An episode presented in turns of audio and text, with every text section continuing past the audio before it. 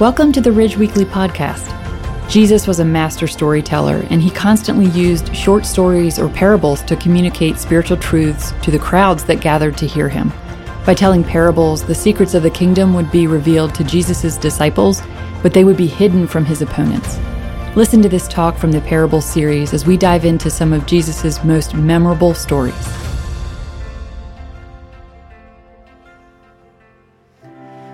Well, good morning.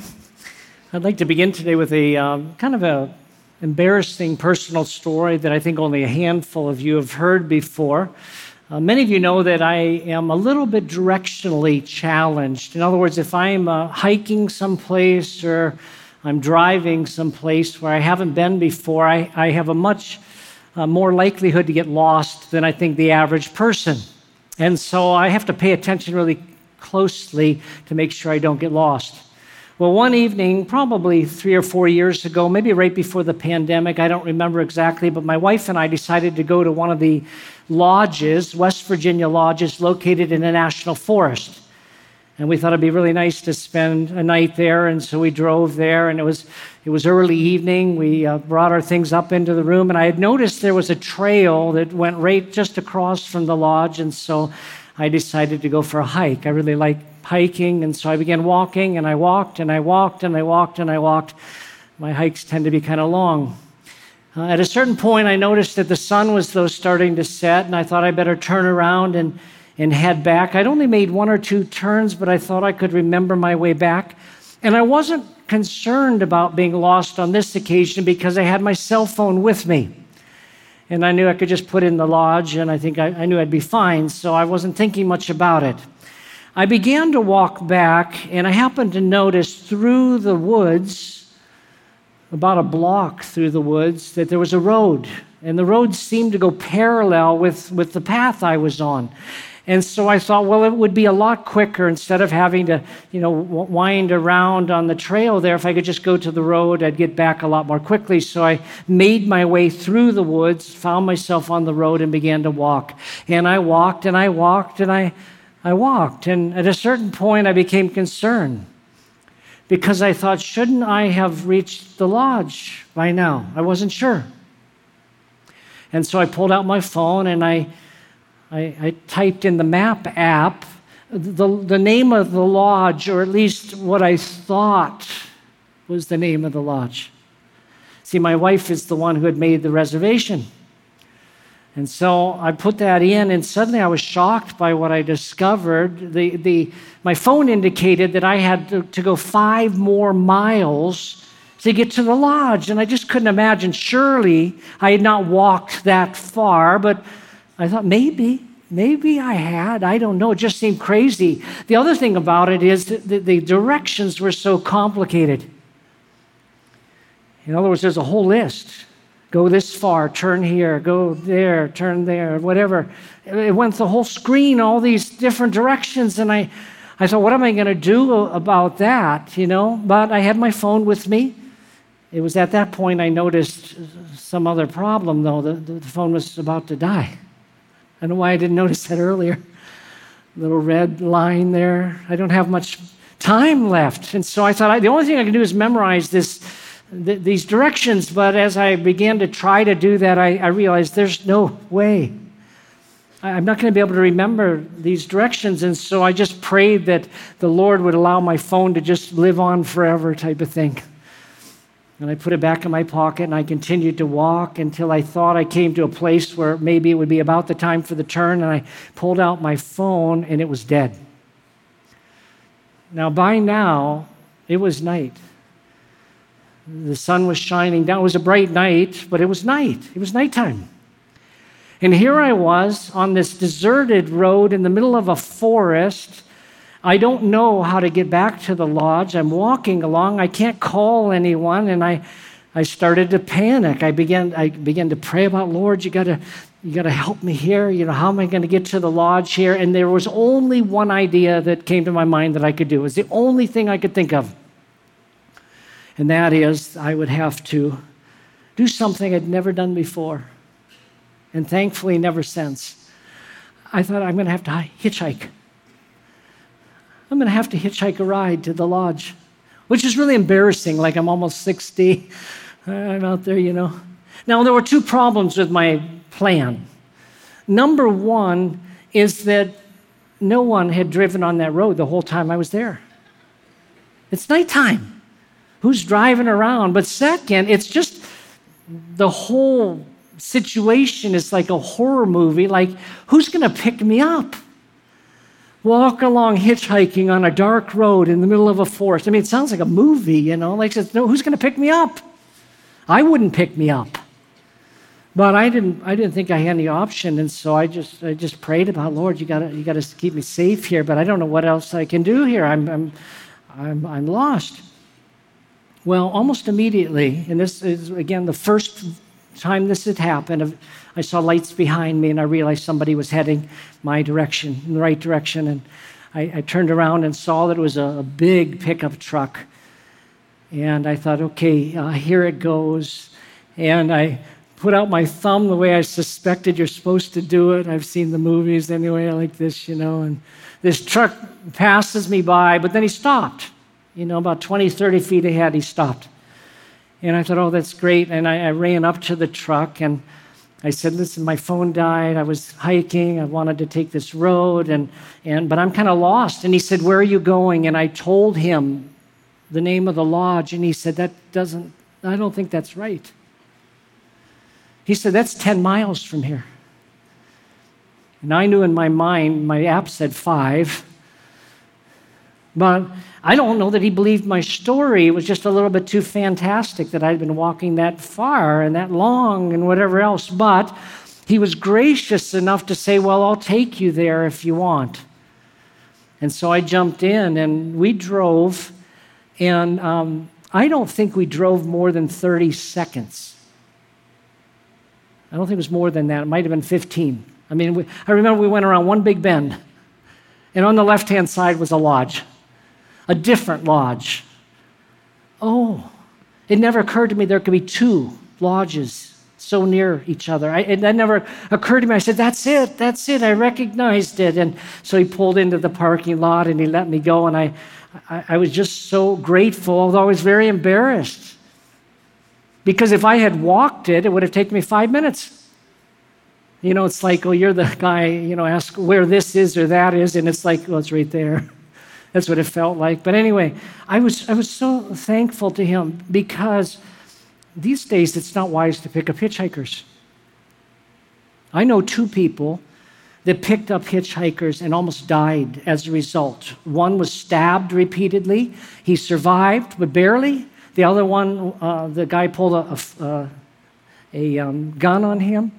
Both of them survived their episode, but it's not wise to pick up someone. But this guy was willing to do it. There's still some people that are going to be kind enough to, to think in their mind, if that were me, I would hope that somebody would stop and help me if it's a real need. Now, today we're looking at the story of the, the Good Samaritan. I put this particular story or parable on my list of the top three most popular stories Jesus told. You got the, the, the Good Samaritan, you've got the prodigal son, and you have the sower and the seed. Those are probably the three most famous stories. But this story of the Good Samaritan involves a guy that was willing to take a chance, and it was a chance. Because as we're going to see in a minute, he did it, what he did to help somebody in need wasn't just financial, but he, it was a risk. There was a risk involved. Now, whenever I do a talk on a, a, subject that I know is familiar to a lot of people, I suspect some people get just a speck disappointed because they think I kind of know this story already. I know the ending. And uh, we decide we can't learn new things. But if that's you, I want to encourage you here today to really open up your heart to say, maybe God wants to teach me something new. Because I've noticed recently in my own life, as I read the Bible just about every day of the week, uh, almost every day now as I'm reading sections that I have read many times before. I've been reading my Bible for 50 years. You know, I've read them all, all the stories, many times. I am finding, I'm, I, am i am learning new things that I think God is revealing, things I didn't know, thoughts that come to my mind. I say, that's, I never saw that before. Because I think this is the nature of God's Word. It's kind of like a treasure that's buried. In the Old Testament, we read that God has put certain treasures deliberately under the earth for people to find. If you want copper, you got to go down there. If you want diamonds, you got to go down there. You want gold, you got to go down there or in the water. But they're not always easy to find. And if we approach Scripture with just a casual reading of it and whatever, and we move on, we won't find it. But those who stop to dig will often find something new. And I hope that'll be the case for us today. Now, up front, I want to mention as we jump into this story of the Good Samaritan that I just want to give you one of the interesting points or surprises of the story. Because this guy we're going to read about, a lawyer, a religious lawyer, is going to ask Jesus, Who is my neighbor? And the surprise of the story is that by the time we get to the end, we discover that that wasn't a very good question. Because Jesus spins it back around and he basically says to the guy, You're asking the wrong question. It's not who's my neighbor. The question that matters for all of us is, What kind of neighbor am I? You don't have to wonder who it is you need to show love and kindness to or treat as a neighbor. You only need to ask yourself, what kind of person am I when it comes to being a neighbor? Now, with all this in mind, let's begin reading in Luke chapter 10, beginning in verse 25. We read, just then, an expert in the law stood up to test him, to test Jesus. Of course, we get a hint here about the guy's motives, saying, Teacher, what must I do to inherit eternal life? What is written in the law? He asked him, How do you read it? He answered, Love the Lord your God with all your heart, with all your soul, with all your strength, and with all your mind, and your neighbor as yourself. Jesus said, You've answered correctly. Do this and you will live. Now, let's stop here for a moment.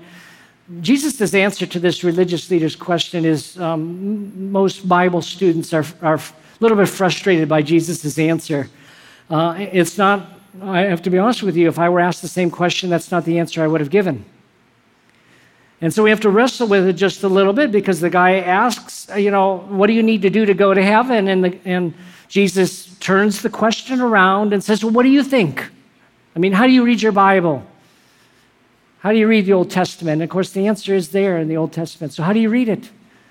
And the guy responds, Well, you love God with all your heart, with all your soul, with all your strength, and all your mind and, and love your neighbor as yourself. And, and Jesus said, You're right. Well, th- that's, that doesn't seem right, right? I mean, what's wrong with the answer? Now, Jesus is right. Let's, just don't get too concerned. Jesus is always right. But that's not how I would have answered the question. If someone came to me and gave me that answer, I'd say, well, yeah, loving God and loving people is nice, but that's not how you get to heaven. You don't get to heaven by doing good deeds. You don't get to heaven by loving and, and loving other people. You get to heaven by faith in Christ. Faith alone in Christ alone is how we get eternal life. And faith has always been the means by which people get right with God. Always. Abraham believed God and it was credited to him as righteousness. God made a promise to Abraham concerning a, a future son who'd be born. And Abraham believed God and God credited it to him as righteousness. God declared Abraham to be righteous on the basis of his faith, not that he was nice to people or he had love in his heart for God. And so you, you, the question is, why did he answer this way? And Jesus answered this way because it's right if you could do it. If you could love God with all of your heart, with all your soul, with all your mind, with all your strength, if you could, with all of that, if you could love your neighbor as yourself, really love other people the way you love yourself, yeah, if you could do those things, you, would go to heaven. Yes, you would. But the problem is we, we can't do those things. It's impossible. Who could? And this should have been the, the follow up question from this lawyer guy. After he gave the right answer, he, he should have asked, well, wait a minute, I've got a problem here, because what happens if you don't do it? Dr. Warren Wiersbe writes about this Our Lord sent the man back to the law, not because the law saves us, but because the law shows us that we need to be saved. There can be no real conversion without conviction, and the law is what God uses to convict sinners. And so we discover through Jesus' answer that the intention of it was to have actually a conversation. This wasn't the end of, of the answer. It was to begin this conversation to expose the guy's need. You don't love that way. So, what are you going to do about it? And, and the guy did get the point.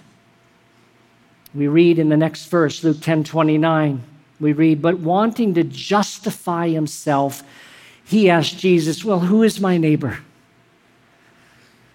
You see, even with his own answers, his own answer indicted him. And, and so he obviously thought of somebody or somebodies that he wasn't loving as a neighbor, but he was, he was now at that point looking for loophole. I mean, probably a person came to his mind. He thought, yeah, I don't know if I love that person. But maybe that person's not my neighbor. So if I could if I could exclude that person from the list of neighbors, I'm doing pretty good. So he asked this question Who is my neighbor? Now, I think Jesus' whole answer to this thing reveals a need every one of us has. A modern uh, version of this story would be something like if Jesus were here, someone would come up to Jesus and would ask the question, What do I need to do to go to heaven? It, it, that'd be the way the question would be word, worded. What do I need to go to heaven? And Jesus would respond something like, You need to be perfect. And the lawyer looking for a loophole would say something to the effect, Yeah, but what does it mean to be perfect? I mean, you don't mean perfect, perfect the better response on the part of the lawyer should have been no one can be perfect. What do I do about it? Believe on the Lord Jesus Christ and you will be saved. That's how this story might have ended, but it didn't. He asked the question, Who's my neighbor? So Jesus decides to answer the question, beginning in verse 30 of Luke 10. We read, Jesus took up the question, in other words, Who is my neighbor? and said, a man was going down from Jerusalem to Jericho and fell into the hands of robbers. They stripped him, beat him up, and fled, leaving him half dead. A priest happened to be going down that road. When he saw him, he passed by on the other side. In the same way, a Levite, when he arrived at the place and saw him, passed by on the other side. But a Samaritan on his journey came up to him, and when he saw the man, he had compassion. He went over to him and bandaged his wounds, pouring olive oil and wine. Then he put him on his own animal, brought him to an inn, and took care of him. The next day he took out two denarii, gave them to the innkeeper, and said, Take care of him. When I come back, I'll reimburse you for whatever extra you spend. Which of these three do you think proved to be a neighbor to the man who fell into the hands of robbers? The one who showed mercy to him, he said. Then Jesus told him, Go and do likewise. Now, the road that went from Jerusalem to Jericho was um, 17 miles long, and it went down. It went down 3,200 feet, so it was a fairly steep in places. It went through wilderness areas. It went through some some areas that were very lonely, desert areas, and it also went through narrow, rocky outcrops. In other words, sometimes the paths went between these rocky areas where you couldn't see what was going on. And of course, this created a context where a person could be robbed. And this was the kind of thing that happened on that road quite a bit. Dr. Vincent writes about this. The road from Jerusalem to Jericho passed through a wilderness which was so notorious for robberies and murders that a portion of it was called the Red or Bloody Way. So Jesus' story here is very, very realistic. In fact, some have suggested it wasn't just a, a parable, it might have actually happened. It might have been a story they were familiar with. They'd heard about this, this guy that got robbed and, and how Samaritan. It's possible. We don't know that for sure. In either case, as the story begins, this Jewish guy is heading toward Jericho. Most likely, again, the guy that was attacked was he, he would have been Jewish. He was attacked by uh, robbers. They first of all stripped him of his clothing and then they beat him within an, an inch of death, or it, it, describes him as being half dead. Uh, the reason, by the way, they took his clothing first, it says, is that in biblical times, clothing was a form of wealth. You remember how even when Jesus was crucified, they were dividing, you know, trying to figure out who gets to keep his tunic. There was wealth in biblical times. It was worth a lot of money. It wasn't like us today, you know, I got 20 shirts.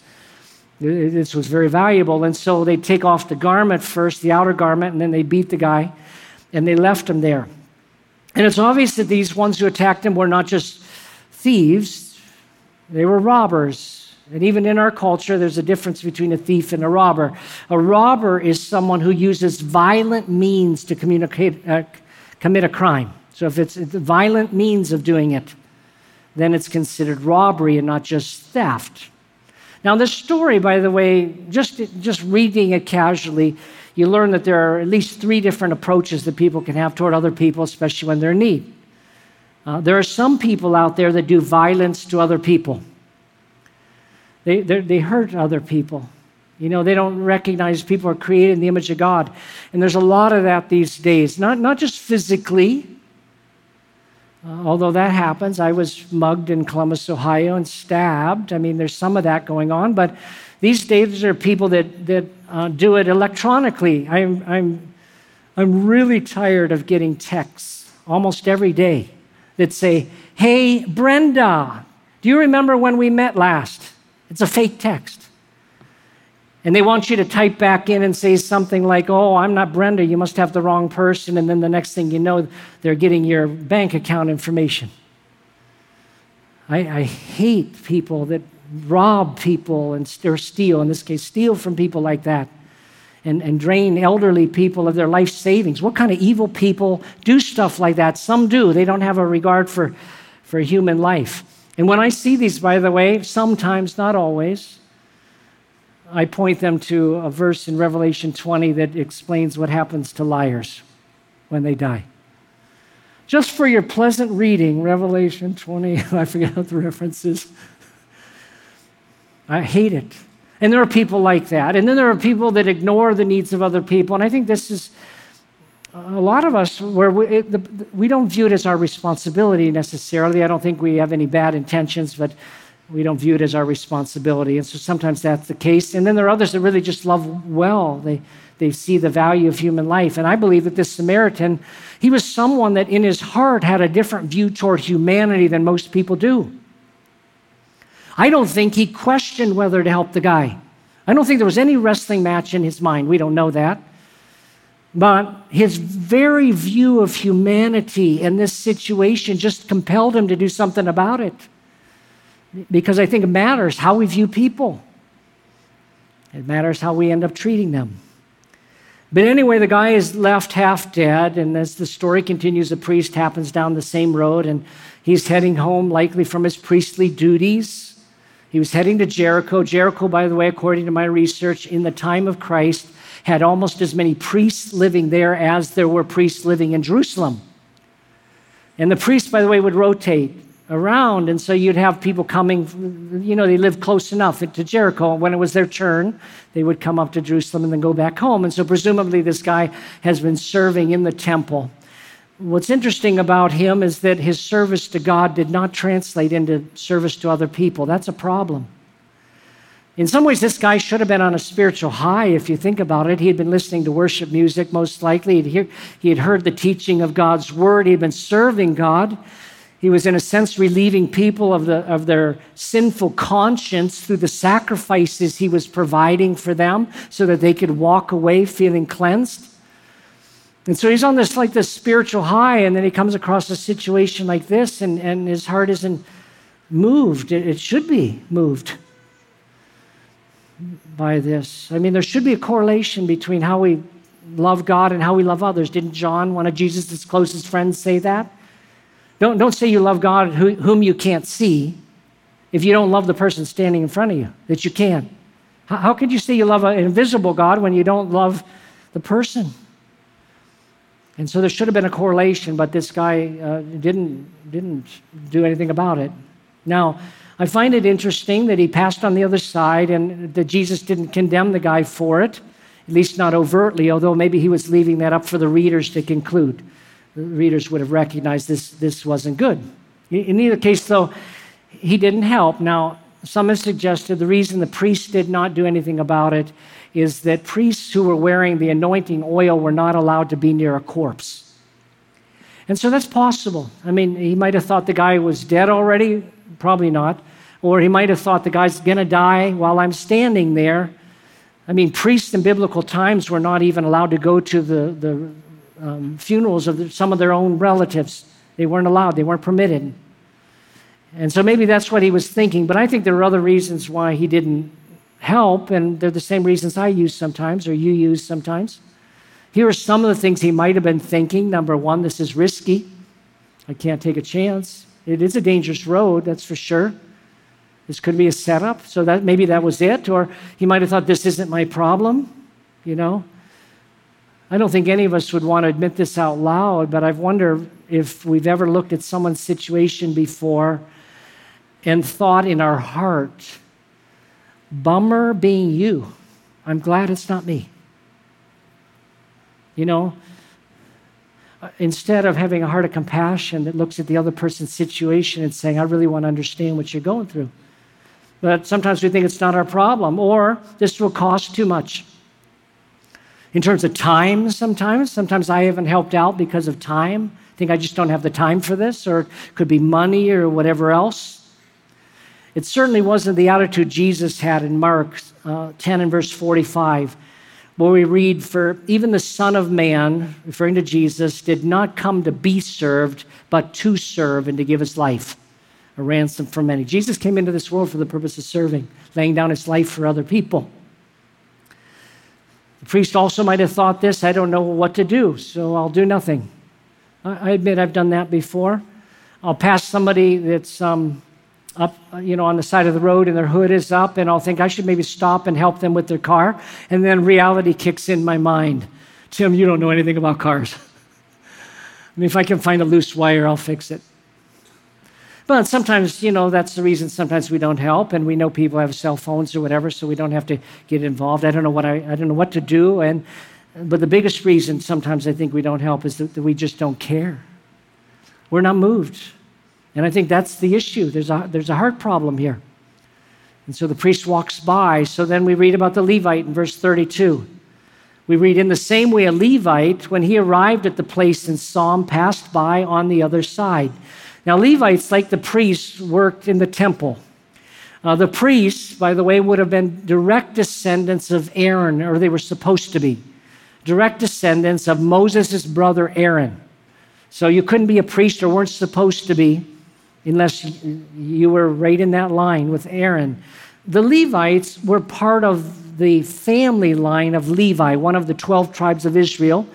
And Aaron was part of that tribe as well. But you could be, if, if you were part of the family line, but not directly through Aaron, you were considered a Levite. And in the Old Testament, the Levites were set apart by God. One of the 12 tribes of Israel were set apart by God to do the temple service, and they were to assist the priests. And so Dr. Uh, W.L. Liefeld writes it this way Priests served in the temple their highest duty was to offer sacrifices. Levites assisted in the maintenance of the temple services in order. Now, in verse 32, we read specifically it says, When he arrived at the place, the Levite, and saw him. A lot of Greek scholars have made the observation that in the original language in which this is written, the implication is he actually walked over there. He actually came to where the guy was. So he saw it, he came to where the guy was and looked down. And then he walked back over to the other side. Now, I don't know which is worse. I mean, which is worse to see the need from a distance and walk on? I think that's easier for our conscience, I suppose. Or to walk over and see the need firsthand. But once again, he didn't help. And this is a problem. Dr. Jamieson writes about this that these guys should have known better because in the Old Testament law, if you came across an animal, somebody's uh, animal, a cow or a horse or something, sheep, whatever, and it was in trouble of any kind, or it was in a, a hole, a pit or something, or a broken leg or something, even if that animal belonged to an enemy of yours, you were to return it. You're to care for that animal. You're to have compassion on that animal. Don't leave it there. Show, show some heart. And if you were supposed to do that for an animal, how much more to a person? They knew better than to do this. Their hearts would have been convicting them as they continued walking. So, why didn't he stop? Well, probably the same reasons. It's risky. This isn't my problem. It'll cost me too much if I stop. I'm, I'm not sure what to do. I don't really care. But then we come to the hero of the story, verse 33. But a Samaritan on his journey came up to him, and when he saw the man, he had compassion. There's the first time we find that word, compassion, which is the thing that makes the difference. Verse 34 He went over to him and bandaged his wounds, pouring on olive oil and wine. Then he put him on his own animal, brought him to an inn, and took care of him. The next day, he took out two denarii, gave them to the innkeeper, and said, Take care of him. When I come back, I'll reimburse you for whatever extra you spend.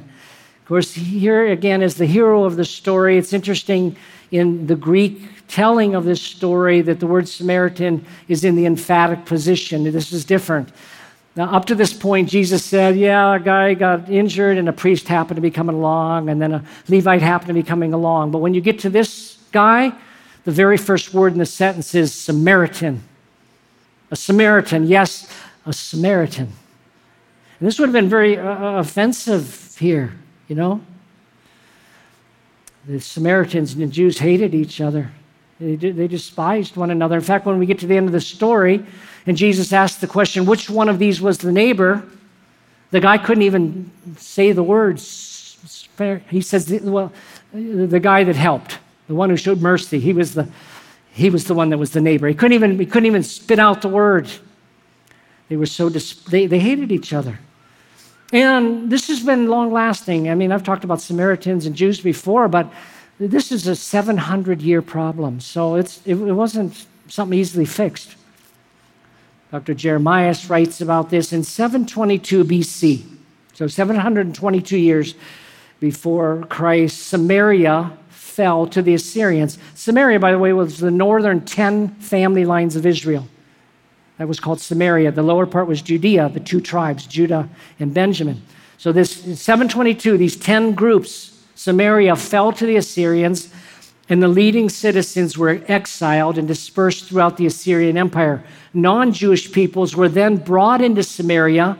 Intermarriage resulted, and the rebels, and these were ones rebelling against God, that's why they were exiled, the rebels became half breeds in the eyes of the southern kingdom of Judea. So great was Jewish and Samaritan hostility that Jewish opponents could think of nothing worse to say of him, of Jesus, than Aren't we right in saying you are a Samaritan and demon possessed? I mean, those two are put in the same. Aren't we right, Jesus? You you got a demon in you and you're a Samaritan. I mean, it was just a, one of the worst things you could possibly say. Now, this twist in the story would have been surprising to the listeners because Jesus could have told the story differently. Jesus could have said a, a priest went by and a Levite went by, but then a Jewish man went by who didn't have religious duties, wasn't serving in the temple, just a normal person, and he walked by and, and he stopped and helped. And if that's how the story had ended, we'd walk away saying that just because someone is in full time Christian ministry doesn't mean that they're walking with God, you know? I mean, you'd walk away with a different conclusion that a- any of us could serve God. You don't have to be a Christian worker to, to do that. And that's an okay message, too. But to make it a Samaritan person, despised person, the hero of the story, he's, this was the guy that was willing to take the risk. This is the guy that said, that person's problem is also my problem. This is the person who's willing to pay the cost in terms of time and money and energy I mean, think of what this guy did. He went over to him, he, he cleaned up his wounds using the, the wine to disinfect, and then they would have put on the olive oil. They used to do that biblical times. He put the guy on his own donkey. Presumably, he had to walk. He goes to the, the inn there, and, and he has to go somewhere, but he says, I'm going to take care of this guy before I leave. Gives him two denarii. Two days' wages is what a denarii would have been a day's wage. So it's two days' wages. But in our culture, I mean, that may not sound, sound like much, but in our culture today, he basically gave that innkeeper 350 to $400 and, and say, care for him while I'm gone. In addition, he was willing to take a risk along the way. But the main thing is that he cared. The main thing is that he had compassion in his heart. He alone. We're to love our neighbors as ourselves. And how much do we love ourselves? Well, we love ourselves a lot. Every one of us in this room, we love ourselves, don't we? You got cleaned up because you love yourself. Get rid of the dirt because you love yourself. Dressed in nice clothes because you love yourself. Did you feed yourself? I mean, the list goes on and on. The things we do for ourselves. We're to love other people. So let's look at the conclusion of the story. In verse 36, Jesus asked this guy, Which of these three do you think proved to be a neighbor to the man who fell into the hands of the robbers? The one who showed mercy to him, he said. Jesus then told him, Go and do the same. Now, part of Jesus' answer to the question of who is my neighbor is everybody is. Anyone you come near to, see, even the word neighbor has the word nigh, near. Anyone who is your neighbor, near person, anyone you come in contact is a neighbor. So that was part of the answer. But again, Jesus did a tricky thing here because he was making the point that this, this religious leader here, this, this lawyer of the law or whatever, was more concerned about who my neighbor is. And Jesus flipped the tables on him and said, It's not about who your neighbor is. The question is, what kind of neighbor are you? R.H. Stein explains it this way Jesus indicated that one should worry less about who a neighbor is than about being a good neighbor. So let's bring this home. I think sometimes we wrestle with the question who do I have to love or who, who do I have to serve? You know, and, and we are sometimes limiting. I know I've done that before. I wonder, do I need to help in this situation? Should I help in this situation? I think that's a legitimate question that people ask. And I think also that it's complicated these days because in our culture today, sometimes helping hurts. Sometimes we think we're helping somebody by giving money or doing this, then we're not.